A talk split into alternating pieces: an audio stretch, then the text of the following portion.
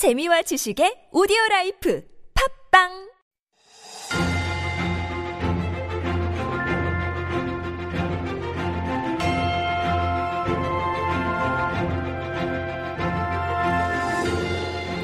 And we are back with Stories Beyond Borders, our little mini corner where we like to share some stories from beyond our own little borders here in Korea. And our writer Jen is with me to share today's story. Good morning, Jen. Morning. It's a pretty nice day outside. Yeah, I love it. I love, love it. it. Yeah. I mean, what a day to come back to work, right? Yeah. As opposed to yesterday when it was kind of drizzling and it wasn't so nice. It was super humid, but it's cool. The yep. breeze, it's, it feels yeah, good, right? Fall is in the now air. Now that Malbok has changed, yeah. So there we go. The fall is coming. Um, today's story, though, um, it is regarding like uh, the horrendous summer some of us mm-hmm. have had, especially in Europe, right? That's right. So while over here in Asia and other parts of the world, world where we had flooding and massive amounts of rain, over Lots in Europe, waves, exactly. Yeah. So Europe is suffering from a drought that could be the worst in maybe they say five hundred years. That's pretty extreme. Wow. Mm-hmm. Yeah, I've seen some reports come out of it, but five hundred years? I know, years? That sounds really bad. Okay. And so obviously this is due to climate breakdown. Mm. First time hearing that. Not even climate change, it's beyond that now. Breakdown, yeah. And uh, an unusually dry winter. That's right. And then spring followed by, uh, well, winter and spring, which was dry. Yeah, they were very dry. Mm-hmm. And then record-breaking summer temperatures and repeated heat waves. So basically it's drying out all mm. of Europe's major rivers. Right. Yeah, some of the pictures or photos coming out Pretty of Europe bad, right? have been shocking. You think it's somewhere in Africa or Middle East mm. somewhere. Uh, so in places like the Loire, which mm-hmm. is uh, France's longest river, uh, it can now, there are places where you can actually cross it on foot. That's how bad it is. You can cross the Loire on foot yeah, places, in some places. Not the whole thing, oh right? My. But yeah, so that's pretty bad. And then over in Germany, the Rhine River, it's one of Europe's key waterways mm. and it's fast becoming uh, impassable for barge traffic. Yeah, I hear um, when the water goes below like forty centimeters, mm-hmm. um, it's impassable, and that's what's happening, or that's right. what they're expecting. And yeah. so this is the this is the sad part. So while the E U had said that boosting waterborne freight by twenty-five percent is one of the bloc's green transition priorities, Germany is now working to divert that freight uh, to rail, rail mm-hmm. and road. Mm-hmm. And that means uh, between forty and one hundred trucks are needed to replace wow. the standard barge and load. Energy prices, of course, gas prices, not yeah, cheap. Yeah, and so that's in Germany. And now in Italy, the longest river, the Po, that is two meters lower than usual. Mm. That sounds pretty bad. Um, and so the Po Valley actually accounts for between thirty to forty percent of Italy's agricultural production. It's the food valley of Italy. Right. Yeah. So rice growers in the area have warned that up to sixty percent of crop may be lost as paddy fields uh, dry out and are spoiled by seawater sucked mm. in by the low river level. So mm-hmm. there's all kinds of disasters looming. And um, one more place, uh, freight moving along the Danube River. Mm-hmm. It's also been heavily disrupted. So that's prompting authorities in countries like Serbia, Romania, and Bulgaria to start dredging deeper channels mm. while barges carrying mainly fuel for the power generation uh, generators mm-hmm. wait to advance along that river. It's crazy. It's yeah. crazy. I mean, we've seen these reports trickle out of Europe and uh, elsewhere around mm-hmm. the world from early summer, but the situation has it's not gotten ongoing. any better. It's exactly. ongoing. And I understand that they don't really have any forecasts of heavy rain anytime soon either, I think. Yeah. Or substantial so rain. That's right. So no significant rainfall is uh, recorded for almost two months across Western, Central, and Southern Europe, and nothing forecasted in the near future. So the drought, like I said, that could become the worst in five hundred years. Mm-hmm. So it's it's exacerbating a problem that Europe is already facing with right. the you know the Russia's invasion of mm-hmm. Ukraine and just the energy crisis that's looming. Exactly, so and it's easy for us to say, oh, that's happening in Europe, mm-hmm. and we're just having to deal with uh, you know rains, torrential rains, but it's all connected, and right. we know um, that's going to affect us as well. So that is quite scary. But uh, thank Shh, you for getting right. us, yeah, setting us up for uh, yeah our sustainability right. report coming Planet up forward. right away. Planet Forward. So thank you very much. All right. See you tomorrow. See you tomorrow.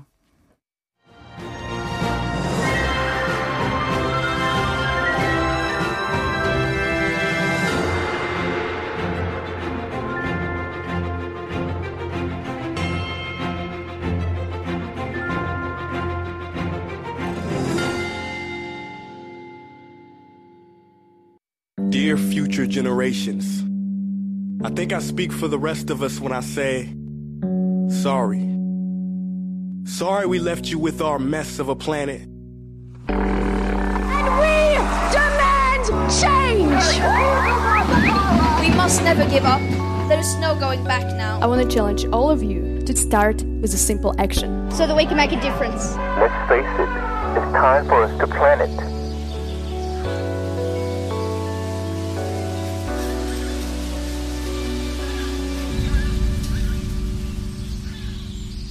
Planet Forward. You heard the man. It's time for Planet Forward, where we look at one of the most important words on our radars, and that is sustainability. Uh, Stories Beyond Borders kind of set us up for it, and today we are going more into detail, especially about our digital devices and what we can do with that, and uh, what more should be done with that, of course. And for our conversation, we're joined by Yoon So-hyang, reporter for the Korea Chungang Daily. Good morning, So-hyang. Good morning. Um, before we get into our conversation, I have to comment on your T-shirt. Mm-hmm. It seems like you're taking a, a page out of John's book of dressing for the theme. So for those of you not joining us on YouTube, So-hyang is wearing a blue T-shirt, yes. And on the front it says Formula E. Yes, for the Formula E that took place this yes. weekend that yes. you were talking about last right. week. Mm-hmm. How was it? It was good. It was very exciting. The atmosphere was nice. There Electric. were a lot of people. And the, no, the, not quite electric. very, very electric. Okay, exactly electric. Yes. There were Pikachus all around. Electric bunnies. What are they? Electric Pikachus, like Pokemon. Yeah, Pikachus? Pokemon Pikachus. Okay. Yeah. Are they a mascot? I think they, they were okay. there because they were electric too. Ah. Like they're they're supposed they're robot, to be electric. They're giant robot Pikachus. No, but they oh. aren't they actually like electric bunnies? See, I have no idea. I know Pikachu and Pokemon. That's the extent ah, of my knowledge. I see. All right. But they were there. Uh, lots of people were there. Uh-huh. The race was very exciting. There was mm-hmm. a big crash for the first race. Yeah, I did see that. Mm. Uh-huh. Um, and nobody got hurt though? No, really? no one got Good. hurt. Mm-hmm. Um, the driver that I mentioned in the end, he won. Yes, mm. yes, I saw that too. Yeah. Um, my burning question though, mm-hmm. and we were kind of talking about it last week, what engine or what noise do they make? You know, because the real form, um, the the fo- regular Formula One, One. they're right. like roaring, deafening. Exactly. With the Formula E. It's more about the tires. The noises come from the tires ah. rather than the engine. So it's more like a whooshing, high-pitched whooshing Whee! sound. Okay. Exactly, yes. Yes? Yeah. Okay, yeah. I was trying to make you make that sound. I did it instead. All right. All right. Thank you for that update. Uh, kind of exciting. I wish I could have made it, but mm. unfortunately I didn't. Um, but yeah, I did see it on your Insta feed. I was mm. curious. All right. Before we get into the conversation, let me just quickly remind our listeners about the question that we're asking. It's related to our topic. What do we call uh, electronic top products that are basically thrown away, unwanted, not working near or at the end of their useful life? So they're basically thrown away. What do you call that? 어, 더 이상, 더 이상 작동하지 않거나 사용하지 않는 전자기기로부터 발생하는 쓰레기, 뭐라고 할까요? 네. 아, 우리 은희 피디님께서 너무너무 generous한 마음으로 이 폐기물을 뜻하는 단어가 뭐냐고 물어봤는데 너무너무 쉽죠? But, ooh, I thought it'd be too easy. We did get one response already. zero three three zero saying, Happy Monday. 아니거든요. zero three three zero It's Tuesday. I know it feels like a Monday, it but does. It's Tuesday. We've been here since Monday. But I hope you're having a good start to your work week. Uh, enjoy a fresh day, Life Abroad team. And you said the answer is W E E E, or Waste Electrical and Electronic ah, Equipment. So That's close. a good one. Very, very close. Um, you've got basically all the letters there, mm. Mm, and even one word.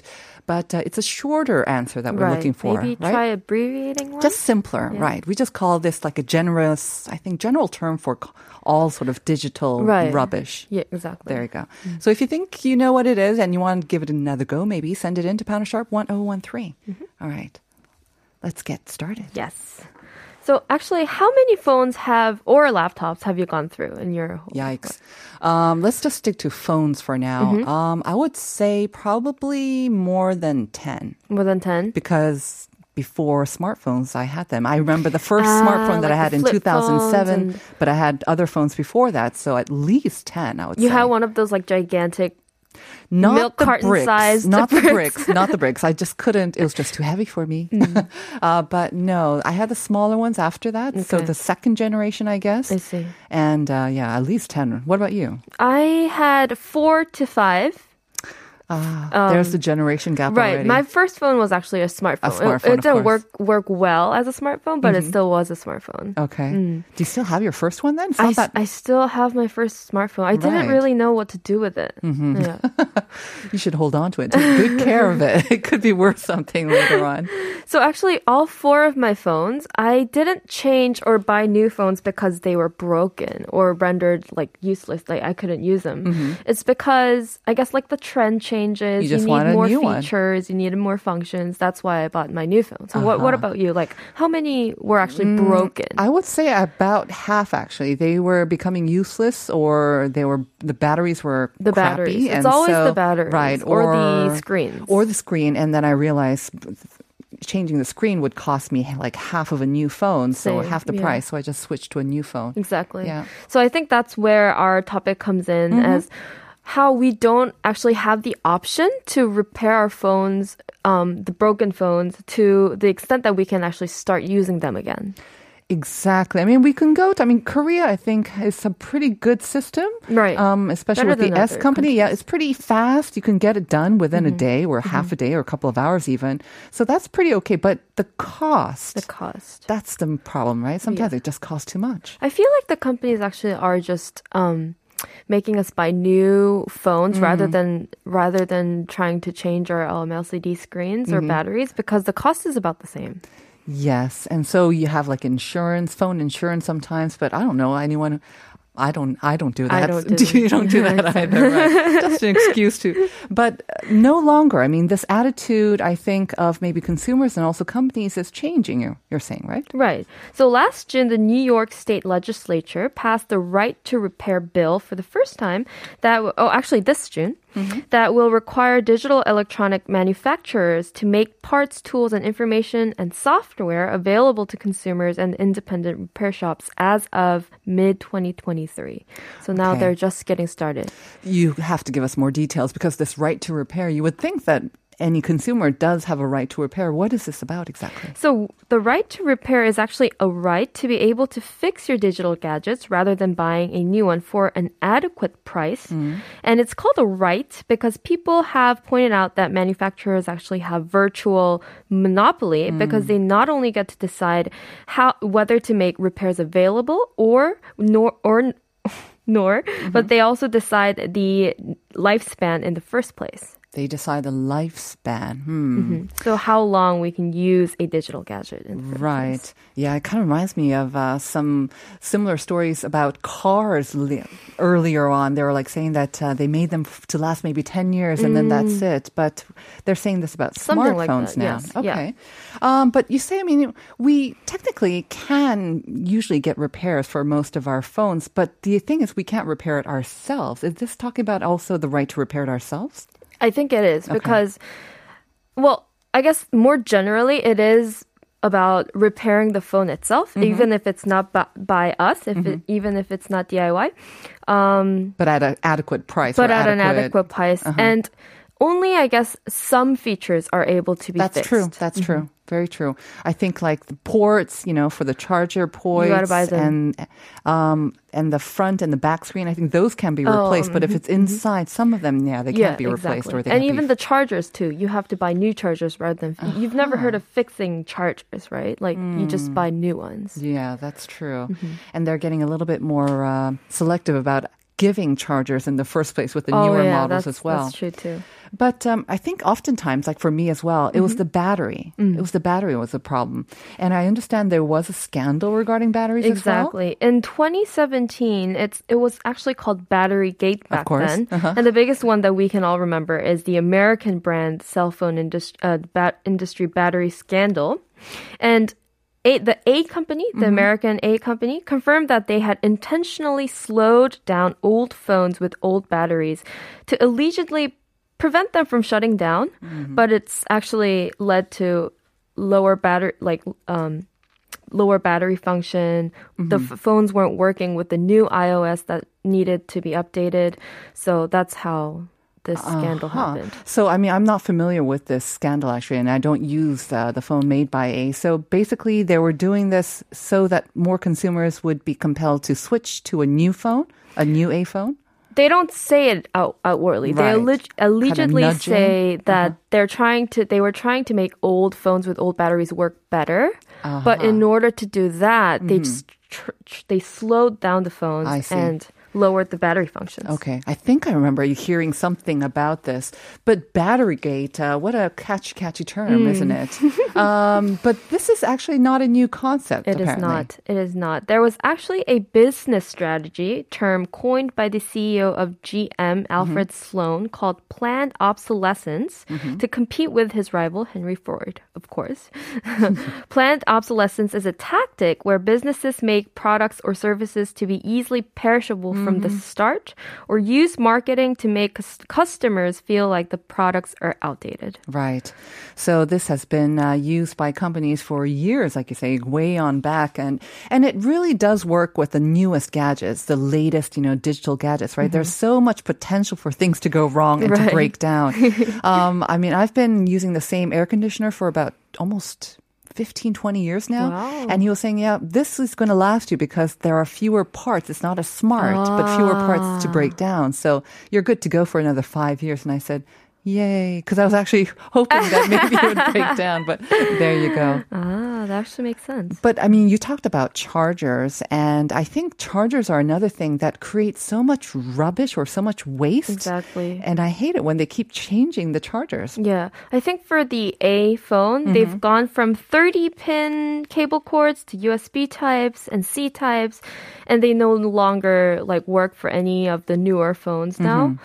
So that's always been a big frustration on my part. Yeah. I have heard some good news, though, coming out of Europe, I think. Mm-hmm. Now they have new regulations or new laws that uh, require like these mobile phone makers and also smaller electronic device makers to use the same Type-C charger. That's great news. To reduce digital rubbish. So that's kind of going that's into effect. News. So that's good for Europe anyways. Uh, exactly. um, so it sometimes requires these governments to give them the push and mm-hmm. to say, you got to, you know, up your game, basically. Exactly. Yeah. And we do need this, don't we? We, we do. should request this right to repair. We do.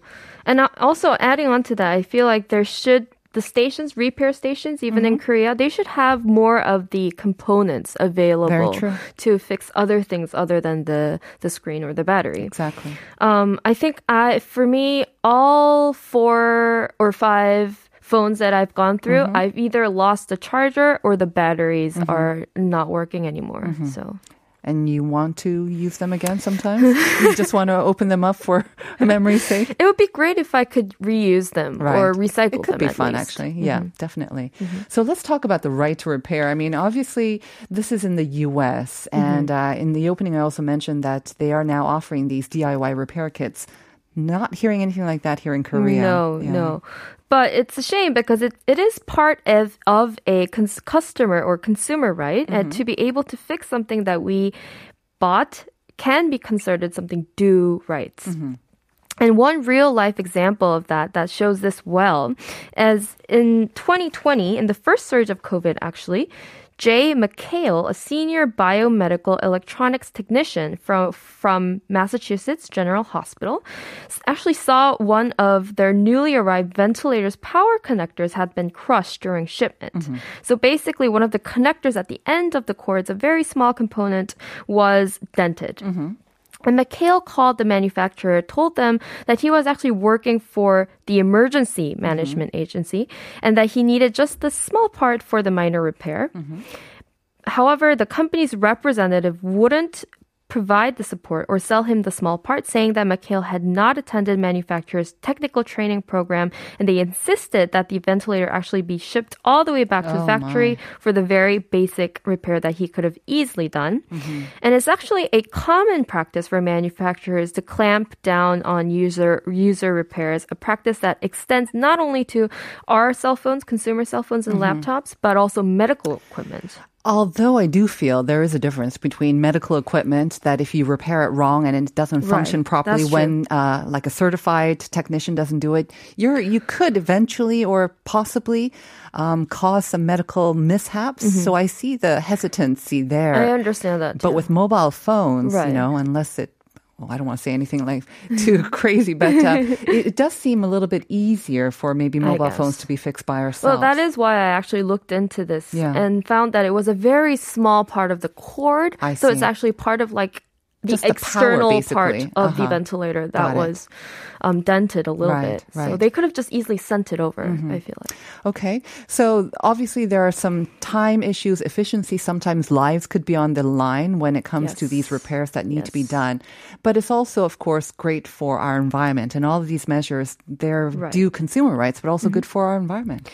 Yeah, it is. Um, ten billion new smartphones are actually manufactured every year, with five hundred ninety million gadgets being thrown away. That's six percent being thrown away every year.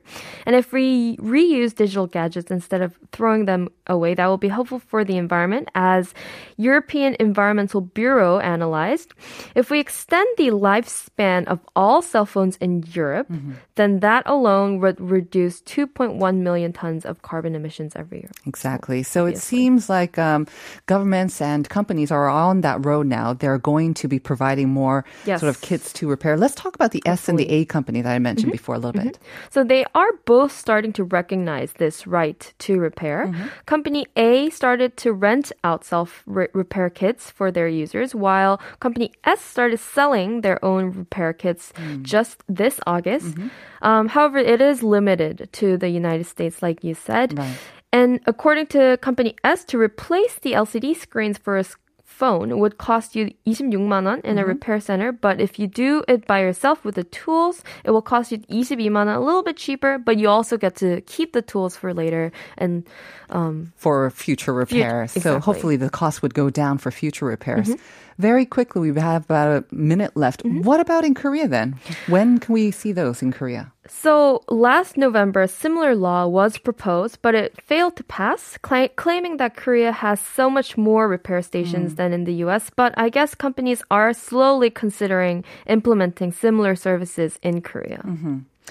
Um, and hopefully that means that maybe they'll be more flexible with the fees as well. The range well. of fixes, exactly. the fees. And like you said, maybe they can offer more diverse range of mm-hmm. things that can be fixed as well. Exactly. Because I think the companies now know um, we are not eager to change our phones every two or four years now. We want to hold on to it longer. That's why they're paying more attention to the software. And we I also like just, to. exactly, I think they know that, and mm-hmm. they will answer to the consumer I sort of so. requests for that as well. Mm-hmm. So hopefully, yeah, maybe not our own D I Y. I would not be able to do that, by the way. I heard it's very difficult. All right. But hopefully we will see some changes here in Korea mm-hmm. as well. Thank you very much you. for that, Soyoung. Mm-hmm. And uh, we'll see you next week. Yes. All right. And we are going to be back in just a little bit with part two and John.